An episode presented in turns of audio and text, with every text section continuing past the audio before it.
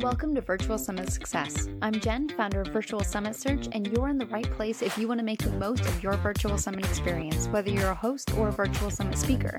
Let's get going with your next step to virtual summit success.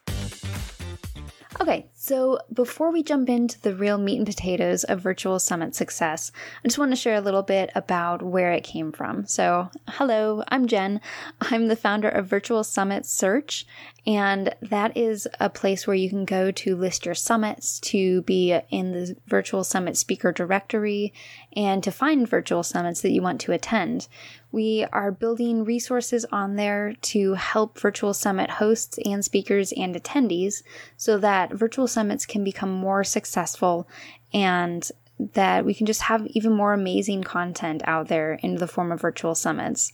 The virtual summit search actually came about because my friend Mariah and I were talking and we kept noting that we would find virtual summits after they'd already started and there were only all access passes available and we couldn't seem to find virtual summits to speak at because by the time we found out about them, their speaker lineup had already been ironed out and nailed down.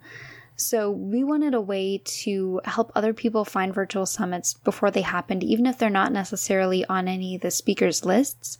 And we wanted a way to be able to find virtual summits to speak at and to help virtual summit hosts find speakers because that's something else that we kept hearing is how do I find good speakers who will actually show up and do what they say they will? So this was kind of our solution to solve those problems.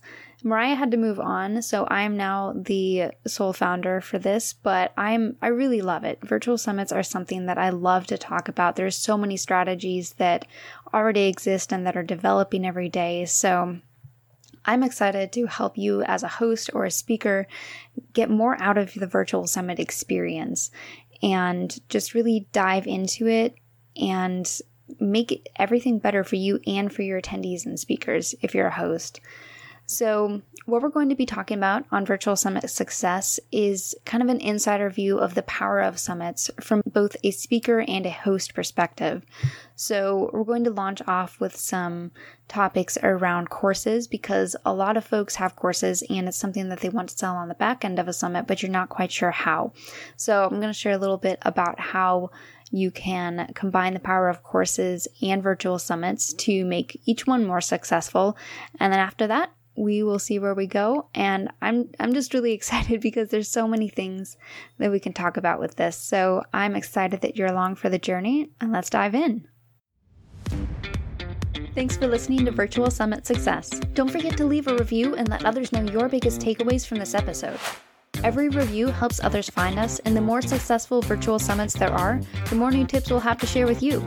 For show notes, links, and other resources, go to virtualsummitsuccess.live.